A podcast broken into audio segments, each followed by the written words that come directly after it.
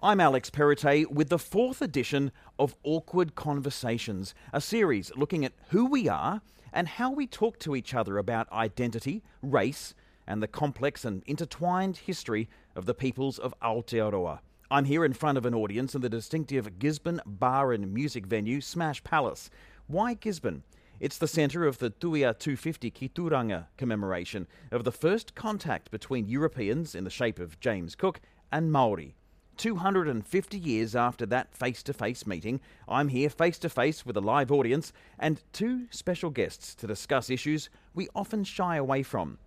I want to introduce Carl Johnston and Eloise Wallace. Carl is a Rongowhakaata man also with Norwegian ancestry um, and uh, trained at, at, Elam in Auckland in painting, went on to manage teams at Te Papa. He's worked in film, graphic design, he's a gallery owner himself, uh, and he's also an expert in cultural diplomacy initiatives that's taken him right around the world, and we're going to hear a bit about that.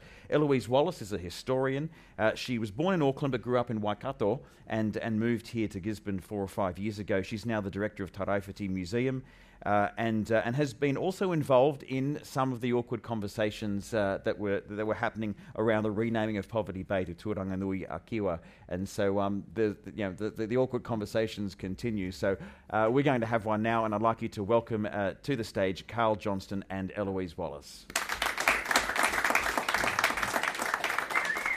We might start with you, Eloise, uh, coming from rural Waikato and just getting your perspective of when you moved here not so long ago to Gisborne. Um, how did you feel as a Pakeha coming from, from rural Waikato uh, over here?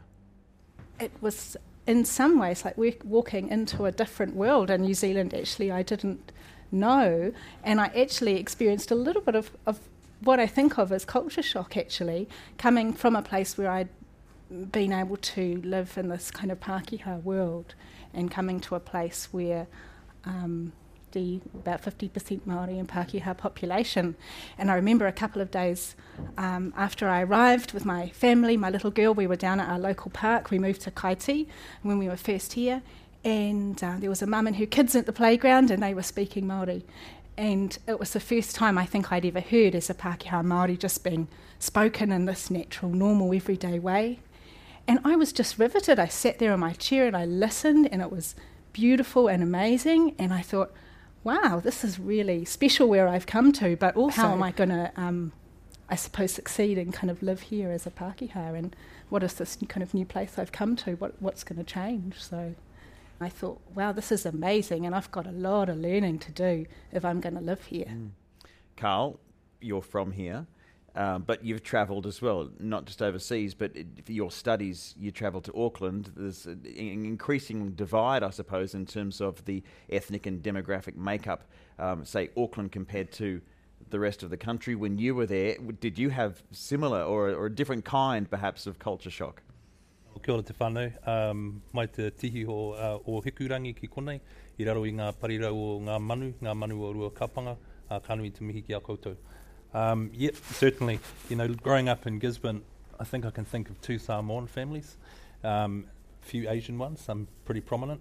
Uh, they were pretty integrated within the community. But moving, I think, certainly to Auckland, you started to open your eyes. And I'd probably, as a well travelled person, I'd probably classify my move to Auckland as one of the greatest cultural um, adjustments that I've had to make.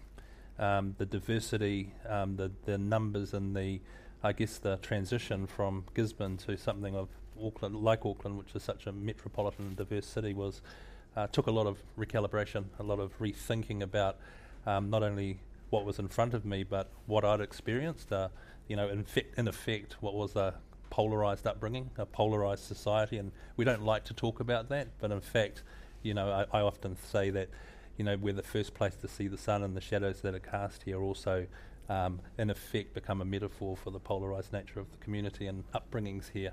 so, um, yeah, certainly it was a way of starting to open eyes and to see um, the different layers of diversity. You've got Norwegian ancestry, but you've been to a lot of other countries um, and, and dealt with them in terms of, I guess, what you're calling cultural diplomacy. What's all that about? How and how are you able to advise, uh, to, to, to offer expertise in those areas? Uh, there's a fund called the Cultural Diplomacy International Program Fund set up to invest in um, strengthening of relationships offshore. Uh, so, as an extension of arts practice and curation and the development of exhibitions, I got into the business of not only taking exhibitions but uh, agendas, kaupapa to um, to different countries throughout the world. For example, um, ran a, a, voyage to Rapa Nui, Easter Island, and it was the first time in 700 years that Maori had travelled to Easter Island, and uh, it was because of an association with a, a dear friend, uh, Hekenukumai Busby, and he'd always said that uh, his last feat that he ever wanted to achieve was closing uh, the Polynesian Triangle.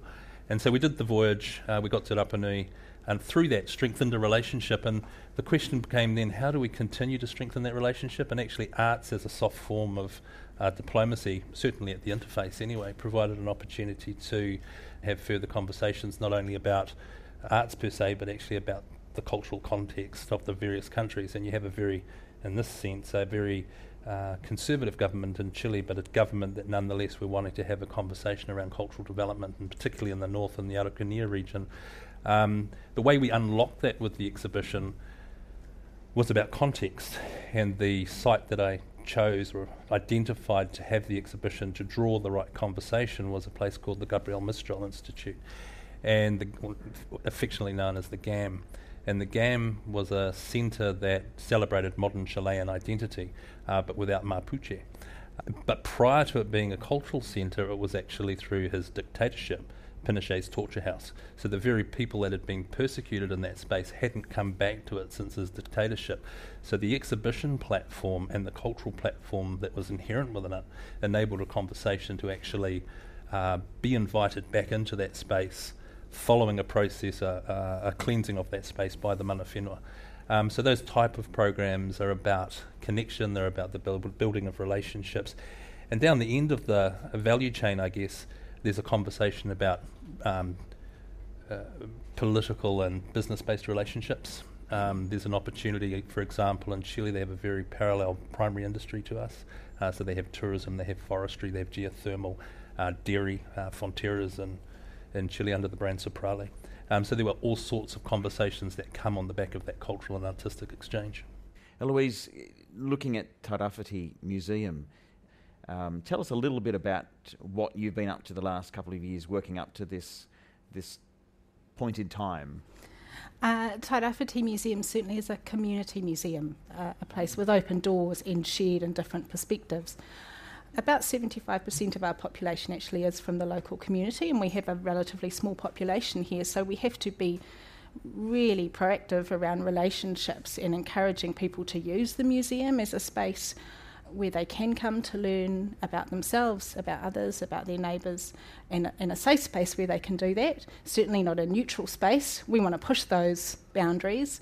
Uh, I do see the museum as a, uh, one of those places that's a bit of a cultural contact zone uh, where um, Pākehā may come, and I, and I know they do, and sometimes they feel a bit confronted by some of the um, perspectives, ideas, art they see on display, and I see that as a real positive thing. So um, I suppose with our program, we are really trying um, to uh, not be complacent, not be neutral, be provocative, um, and, and allow our communities to speak and, and give voice to their ideas and stories. So we, we do have, we have the 250 of the commemorations coming up this year, but for us, this is also our business as usual story. We've been finding different ways to work with communities to tell these stories over a long period of time and with education programs and all those sorts of things. My priority as well is iwi, perspectives, the perspectives, perspectives of tangata whenua, because too long in museums it's been a Eurocentric male voice of authority. And I don't want to balance, I want to move it the other way. That's where we need to be now. So that's the approach we take with our, our programming. And you, of course, you, you, you run the museum, but you're a Pākehā minority on the board. And I'm just thinking about an earlier um, session where we had uh, Meredith Akuhata Brown talking about how she's a minority on on the uh, on the local board and uh, and just the difficulties, the the, the the, the, blind spots that people on the board have.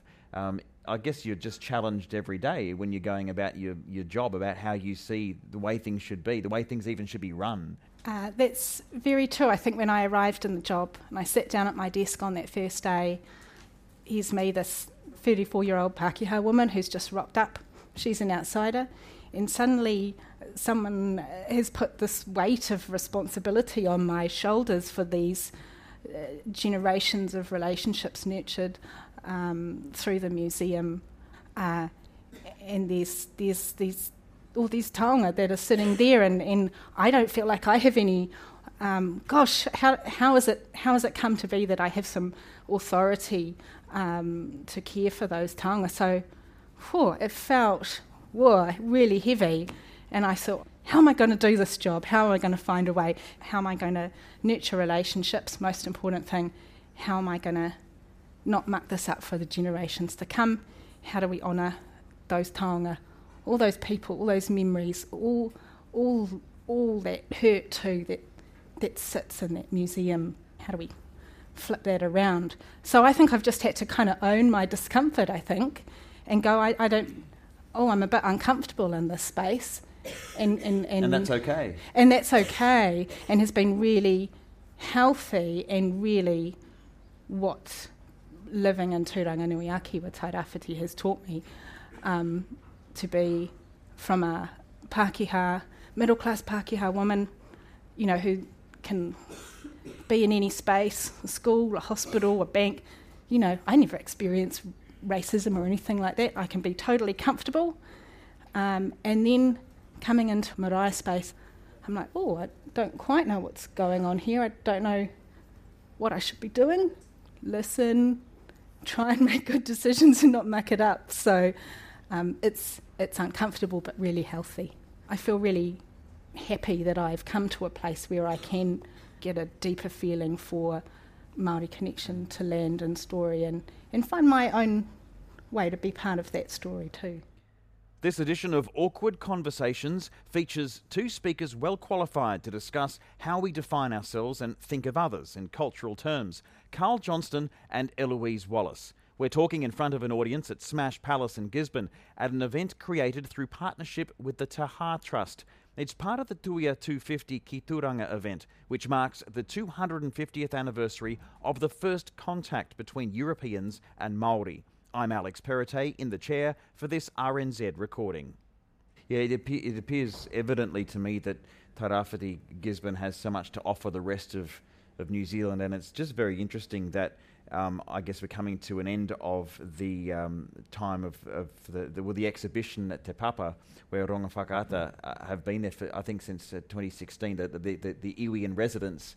Uh, Carl, having worked at Te Papa, how do you feel that process has been? Has it been a good exhibition? Has it has it displayed the reality here? Uh, definitely. I mean, because of the process that they nominated, and you know, so they were operating out of a framework that they defined, and so the exhibition actually started at the Five Marae. Uh, throughout Gisborne, and then it travelled to the Tairawhiti Museum, and then from there on to Te Papa, and each time it evolved. So in a, in a sense, the audience changed. In a sense, the the framing of the concepts changed uh, with that audience profile. Um, but I think it landed in a place where ultimately it defined a narrative, a narrative that was linked to traditional and customary events, but also packaged them in a way that aspirationally articulated a new pathway forward. So, for example, we really it was a real artist-led program right from the uh, the beginning of the Marae exhibitions all the way through. We started to define what we meant by uh, the framing concept, which was Rukui te Po, Rukui te Ao, to dive into the night and re-emerge into the light. And it was again about the polarizing nature in a geographical and environmental sense here in Gisborne, where we have a strong sense of light, a strong understanding of light, and we understand and we follow the light and we understand it a way that it gets caught in the apertures and forms of the landscape. And that very sort of happening informs the material culture that we're known for in our carving style in Owhakata. And so we took that as an idea and we extended that into a metaphor uh, which was this idea that the artist walks the path between consciousness and unconsciousness, the dark and the light. The role of the artist is to bind those things together, and it, we have to actually understand that in the representation of particularly historic knowledge, and I kind of even um, stall in saying tradition because tradition's not a Maori concept. Continuity is. Tikanga is built on a continuity, not on something of the past or the future. So once you start to repackage those things or reformat them and start to understand the way they operate, then you can actually start to understand that actually the context in which we derive and we relay stories are very different.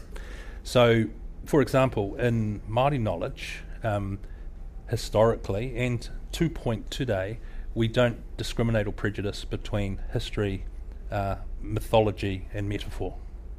So we say we came on the back of a whale. We also acknowledge that um, through Kupe's traditions that the um, southern right whales uh, and the humpbacks congregate at the Kermadec, and that was a tohu, that was an environmental indicator for us to say follow the whales down. It was all a relationship of uh, an ocean ecosystem and the polar caps melting and deep scattering layer moving north and following down and so on and so forth. So there's a science to it, Māori science, and uh, uh, an inherent science.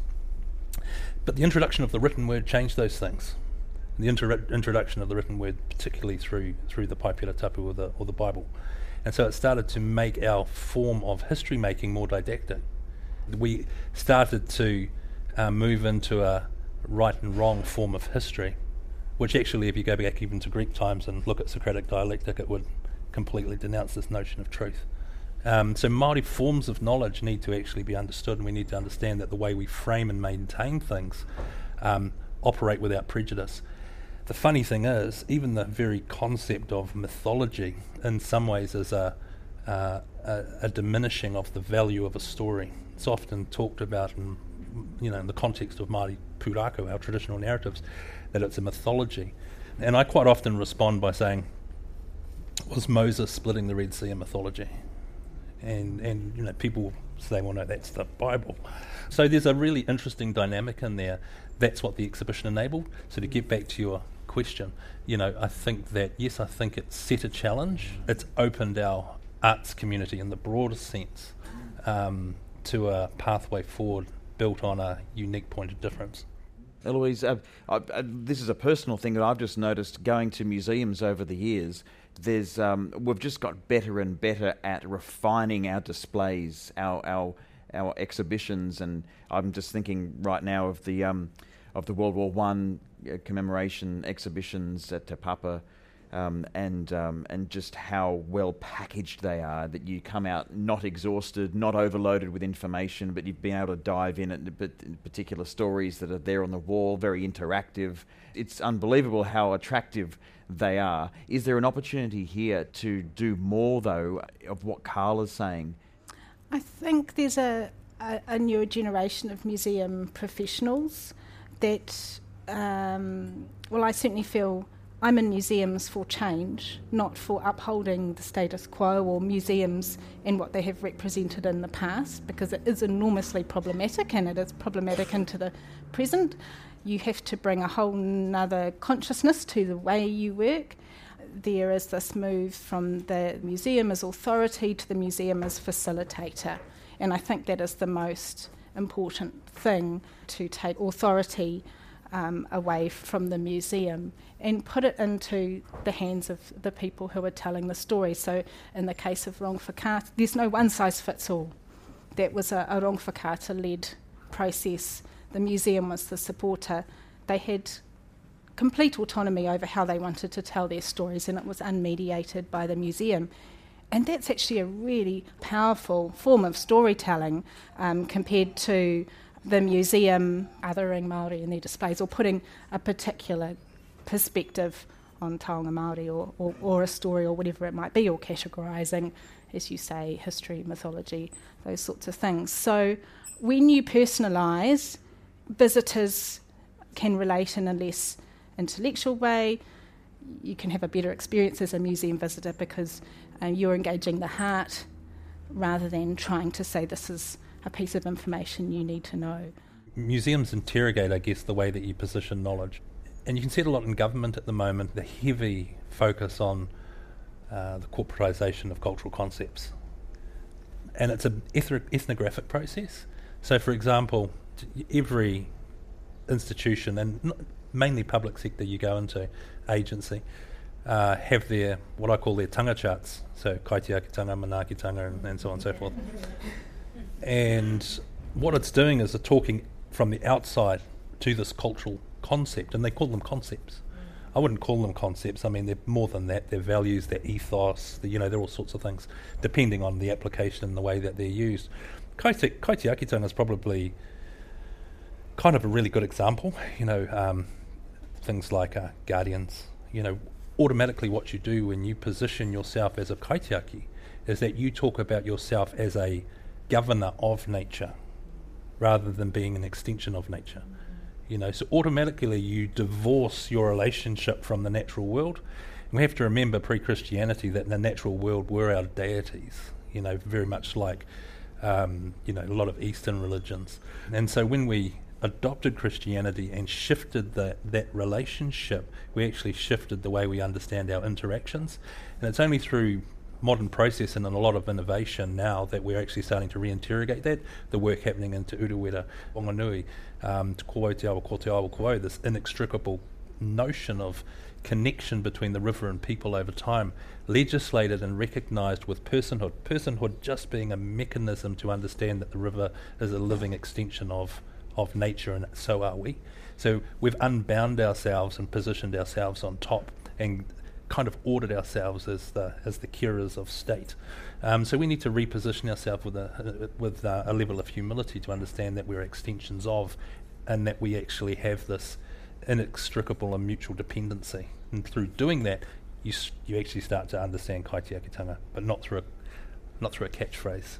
Um, I'm not honestly I'm not criticising it because I think it's part of the journey but we sort of also have to be conscious of it and understand that we need to just get a little bit better and a little less ethnographic in the way that we think about these things. Do numbers of years as a marker work for Maori? Does two, Tuia 250 mean anything to Maori? We think it's a big, it's 250 years, it's a quarter of a millennia. Wow. What does it mean to Maori? Well, I think we've accepted it, but it's not our marker. We didn't use time as a marker in that form. We use tipuna, you know, we use ancestors. So if you look at it, in, if you if you follow the trajectory of Māori knowledge, starts pretty much with the with the notion of pūrākau, so the word I used earlier, which is a, a traditional narrative. Pū is a is a is the origin, and if you think about a rākau, rākau is a tree. There's, there's, lots of ways of understanding this as a concept, um, but rākau extends as a as a material form. It's a physical uh, becomes a physical representation of history or of origins through, in particular, carving, which is a, a language, not an art form. You know, we talk about it as an art form, but it actually is a, a principal language for Māori because it's actually able to articulate and maintain uh, metaphor far better than the written word will ever maintain metaphor. But more importantly, it maintains a relationship between you and knowledge. So it's not about a, a thing or a, artwork holding the knowledge, it's about the way you contextualize yourself to it. So we actually have to, again, flip around and understand that it's always about how we contextualize ourselves. Going a little bit off topic, but it's a little bit like we use the word whakapapa. And papa, papa is the is layers, horizontal layers. So Papatūānuku, for example, papa hau, a horizontal chest, and so on. Um, te papa was built on this notion of a papa hau, a, a receptacle for precious taonga. Um, so we look at this idea of papa and we talk about, when we explain it, we talk about genealogy, which is tātai whakapapa, which is this way, but actually papa is about connection, not about dislocation. You know, so we actually have to again come back and understand those concepts and the ways that they work, and then bring back models that actually, or frameworks that actually help us naturally populate opportunities. So I would say, for example, in the case of Tui, and I would like to acknowledge the amazing work that's happened within a ill-considered framework in some ways. And I was sitting on the Ministry for Culture and Heritage Advisory Board at the time and said, this framework sucks. you know, um, it's not us. This is not how we commemorate. We commemorate through people. We commemorate through events. We commemorate through all sorts of other ways. And if we'd actually shifted the agenda and come back to mana whenua um, and said, what's the starting point? I'm pretty confident it would have been something like hohou rongo, tatau pounamu, these things that actually enable a mana rather than a date. So the date's a pretty cold thing, and I don't know about anyone else, but often I sit in commemorations kind of waiting for the moment where I actually get it. And it's usually actually sitting in a language of symbolism. It's the bugle blowing or it's the way that somebody marches, that's where you actually ultimately connect. It's not about the date. Mm. The only way I can kind of do it in, in my heart is to think about my family and my journey and my ancestors in New Zealand over time. And I suppose go back in those 50 years blocks and think what was the world like last 50 and you know 50 years ago 1969 what was the world like in 1919 1869 1819 and put my myself and my ancestors in that space and and mm. gives you a way to think about change and it makes you look forward to actually this isn't just commemorating what happened 250 years ago, but it's about us looking forward. And it doesn't mean there's a right and a wrong either, because I think where um, Tuia 250s landed is they've reverse engineered it into those things. Um, but if, if, it had just been started with a framework that was actually a little bit more fluid and a little bit more enabling, um, I think we would have ended up somewhere slightly different. But you know, I if I was to draw it from a personal level, um, the kuia that um, Maurapani, my uh, great great great grandmother, um, her grandfather was a man by the name of Te Ratu, so he sent the welcoming party from Rongo to go and say hello to um, Uncle Hemi.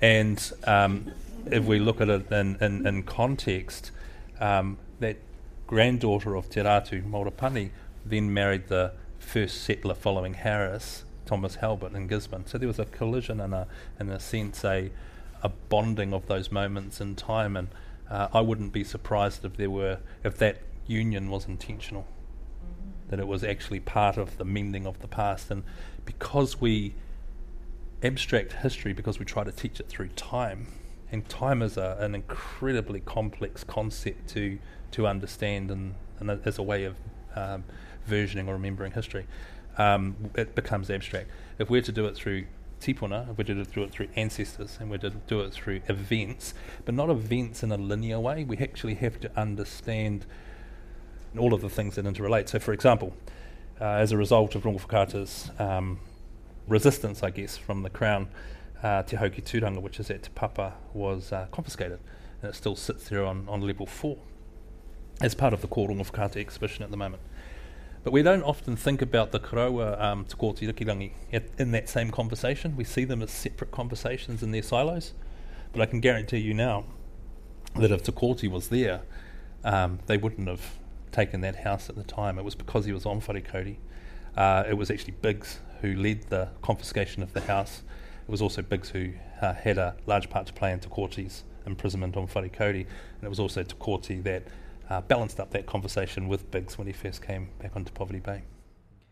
This edition of Awkward Conversations features two speakers well qualified to discuss how we define ourselves and think of others in cultural terms Carl Johnston and Eloise Wallace. We're talking in front of an audience at Smash Palace in Gisborne at an event created through partnership with the Taha Trust. It's part of the Tuia 250 Ki Turanga event, which marks the 250th anniversary of the first contact between Europeans and Maori. I'm Alex Perrottet in the chair for this RNZ recording. Eloise, you, are talking about how Pakeha can learn here. I mean, can we learn to detach ourselves from the dates, from that sort of date outlook, that timeline outlook of history? We cannot achieve reconciliation if, if only one side remembers the stories and if one side commences a dialogue in anger and the other side doesn't know what they're talking about. I had a bit of a moment last year where that, that struck me and to carry on when you mentioned Te Kōti Rikirangi. I've been a bit of an outsider here in Turanga and I didn't know about any kind of whānau kind of connections here, so I looked at it in the abstract. And we at the museum have been working really closely with um, Whakaari and Nauri o Te Kōti, um, who, are, who are charged with res- restoring the mana uh, of Te Kōti Rikirangi, um, because he uh, is one of those people, but like where there are wildly divergent Maori and Pākehā opinions of that of that person. Uh, and I was digging around in the family tree, and and I found an ancestor of mine who was in Taranaki, but who I discovered had come over and was part of the armed constabulary and was one of those who was um, pursuing Te Kōti when he, came back from Wharekauri. Uh, and, oh, I was uncomfortable, you know, didn't really want to tell anyone about this, this kind of chat, you know, oh, sorry, you know, uh, 150 years ago, my ancestor was trying to kill your ancestor, um, and suddenly what was an abstract story about Te Kooti, um, Waerenga-a-Hika, Ngātapa, it was personal, and I was like, what's my ancestor doing? What was he thinking about? What was he, what's he doing? Why was he here? Um, and it just, it really, it hit me. I was hearing from, you know, the descendants of Te Kooti, the the enormous impact that European framing of Te Kooti and his legacy had had on them across generations. And I was thinking, God, I've sat here all these years in complete ignorance of my part in this story. But that's a really important way to heal and reconcile. We can come together and we can go, okay, that's me and that's you. So and we fit in there somewhere. And we fit in. We fit into that story. So we have. Um, I always think, uh, you know, oh, my, my ancestors have been here since um, the 1840s. But in some ways, uh, all this, and when they arrived, gosh, they actually were Maori speakers. That was the reality, the world they needed to be in. Uh, and all these generations later, I'm still an unsettled Pākehā on the land with, with, with roots that do not go, go deep, but by finding those connections, you can find a place. And I think that's where that, that healing and reconciliation can come from. So, Carl, what do we need to do then if we're going to take advantage of this groundswell of enthusiasm for commemorating and remembering? What do you think needs to happen as, as, as a nation in terms of planning this commemoration uh, so that it so that it changes us in some way? Hmm. I think you've already started to hit on it, which is it's uh, it's not this actual event isn't the destination because we're really great as humans at positioning ourselves as the central characters in history making. Um, we actually have to understand that there's multiple characters on the on the board, and how do we actually understand those different characters and how they shift through? What's the symbolism that takes us in that on that journey? So I think, um, and I know that two year um, 250 are actively considering the, the, symbols. How do we do that, and how do we actually broker uh, a new future, um, but one that's actually dynamic and construct? You know, it's not just looking at those same markers those markers need to change. The the DNA signature needs to change. The way we actually characterize it. We need to reformat our frameworks and concepts. So the frameworks for me are, are a big issue. You know, they're um, we're operating out of frameworks that are homogenous. Um, you know, we need to consider alternatives. Um, we often, for example, give in to perspectives. You know, one of the ones that I often talk about is this idea that there's a tension between commercialism uh, and culture. You know, and you often hear people saying, "Hey, don't commercialize culture." Our people were always innovators. Our people were always entrepreneurs. Um, when did this thing about being overly sensitive to culture start happening? And so, uh, one of the examples I use is Te Toki a Tāpiri. Te Tokia is the waka taua that's in uh, Auckland Museum, uh, Wākanu. Uh, it was the hull was carved in Whakaki, just south of here by uh, Ngāti Matawhaiti. Uh, it was floated up a river system back into Tiniroto and down into Manutuke, uh, where the Rauawa, the side strakes, and the ihu, uh, the um, the prow and the stern, were carved by Raharuhi Rukupō and Perohoka, the same carvers of Te Hau ki Tūranga. Uh, and then it was traded. It was traded for relationships. It was traded for uh, cloaks material heritage. It was traded for uh, alliances. Uh, it ended up right up in the north, actually, on the Rangaunu Harbour, as um, with a with a famous Te Rarawa chief, Nōpera Panakareao. Uh, it was then floated down into Waikato, ultimately landed in Auckland, but it was traded. Um, it wasn't money, but it was traded. Um, and so I often say, if you accept that knowledge has layers, um, in, in Māori knowledge we talk about te kauairunga me te kauairaro, so the esoteric and the temporal kind of levels of knowledge. Kauai is the jaw, the upper jaw, kauairunga, is associated with the, with the mind, kauairaro, the lower jaw, with your feet or with the earth. And so it's this idea that there's an esoteric form of knowledge and a temporal form of knowledge. Um, so if we understand that there's a line and the role of, for example, karakia to either elevate beyond, uh, you know, it's a little bit like a balance sheet above and below the line, that's what the job of a karakia is. So if we understand that, then we can actually start to throw those type of restrictions to the side and say, you know, it's not a conversation anymore about um, the commercialization of culture. It's now a conversation about the reculturalization of commerce. And then that becomes an empowering statement. So it's not operating off a deficit position. And, you know, just to bring up Te Kooti again, because I think it's important, you know, he was sent to Wharekauri because of his power as a trader. He was a direct threat to commerce at the time. Time now for audience questions in this edition of Awkward Conversations. Uh, kia ora. Hey, Eloise, um, thank you so much. Uh, you shared some insights into finding more of your story, you know, in that sense, and then feeling really uncomfortable about what it meant for you. And uh, is that something that we could do better, more, using the art space, be at the museum?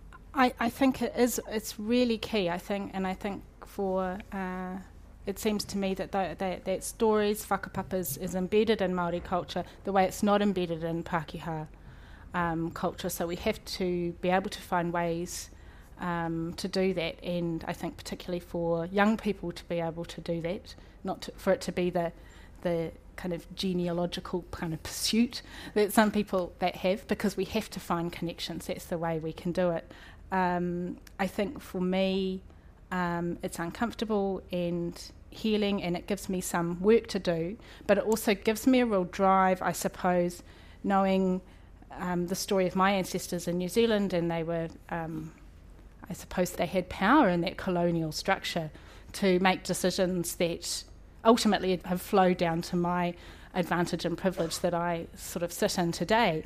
And I, I can't rest on my laurels. I get to be the director of Tairāwhiti Museum. It's the storehouse of the, the treasures, the stories, the heritage of this place. Um, I have to act on that to dismantle um, and rebalance what my ancestors did. It's not really about reparations, but it's about how me I can find a safe space to work in my heart to move forward. Um, and I think that that's something a lot of Pākehā sit in positions of power in our society, whether it's hospitals, schools, government agencies.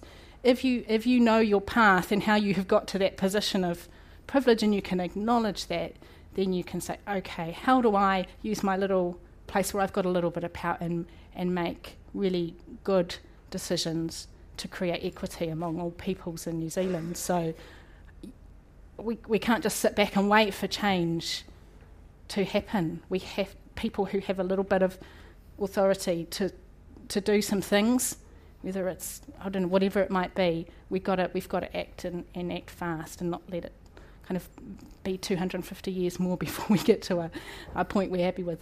Um, I, I think museums do really have a role in supporting, and I suppose our approach is just to keep making it a safe space for people to come in and feel I'm going to be a bit confronted maybe, but I, am not going to be turned off. I, I, feel like that's okay. I can I can do that. I can take that step in the door, and I'm going to maybe learn something about myself.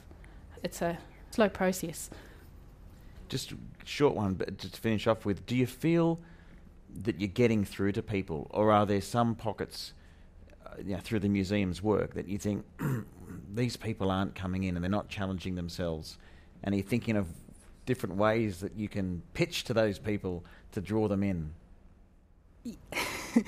I sometimes think uh, part of my role is um, Pākehā management um, of a particular group of people who are older Pākehā men who are very forthright with their opinions about what I should be doing, what the museum should be doing, what New Zealand and the world should be doing.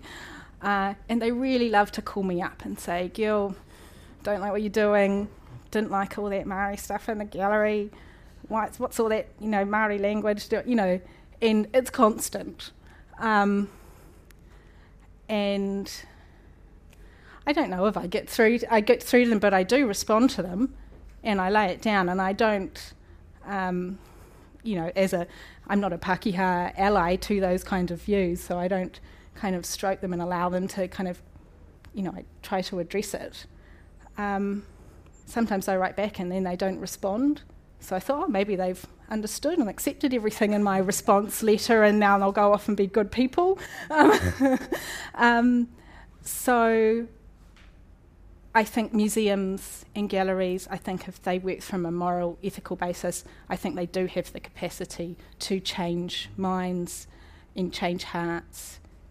Um, and that's why I'm in it, because I do think there is a capacity and I do see I do see change and I do see light bulbs switch on and I do see people crying in the gallery because they've been touched by something they've seen. So those for me are the positive signs. Mm. But there's always there's always the people who who like to have a, a bit of a, a prod. But that's good, you're being provocative actually. Yeah, if I didn't get those letters I'd be thinking, gosh, I'm doing something wrong. I'm really not pushing the buttons of that person who's a bit racist down the road. Yep. Yeah. Yep. It's a conversation and it's a challenge, and it that's a great thing that it keeps happening. And maybe those people do go off and maybe not immediately agree with you or even at all, but maybe something has started to change inside. Gives a bit of let's hope. hope so. Yeah. Yeah, let's hope so. Wonderful. One more question. Carl, what was it as a Rongowhakaata man and as a Pākehā descendant and a Norwegian descendant took you along this path? How did you make that decision to do the work that you're doing now? honestly, I think it was it's driven through an arts practice. So one of the one of the things that again it's about a reframing of practice. You know, um, we've become because of without wanting to get political, but because of capitalism, we've become very focused on the physical. You know, it's all about commodities. Um, but once you understand that arts practices, it actually starts with the with the notion of toi whakaaro, so the the art of ideas. Then actually you start to understand that there's a whole economy that exists and a rethinking of the spaces in which we operate. So identity definitely impacts upon the, the, the timber, the nature, the, the tone of, of the ideas, and it certainly informs it and the, provin- the, the pro- those different provenances. Um, but I think it's certainly, I think it's fundamentally about arts practice because arts has lost its way in modern society. You know, arts should be leading and framing discussions for societies. Um, it does it in different ways. It's doing a little bit through gaming these days, and I mean that seriously. You know, gaming is an extension of the arts practice. Uh, it certainly does it in some other um, forms. I mean, arts for me is just about everything that we do. You know, even journalism is arts, Jeremy. You know, and it's all about those extensions, whether it's foods or, or whatever it is. There's different ways, but arts are just about ultimately. Uh, um, it's an anthropology, you know. It's about a way of taking and understanding society and manifesting it in one form or another.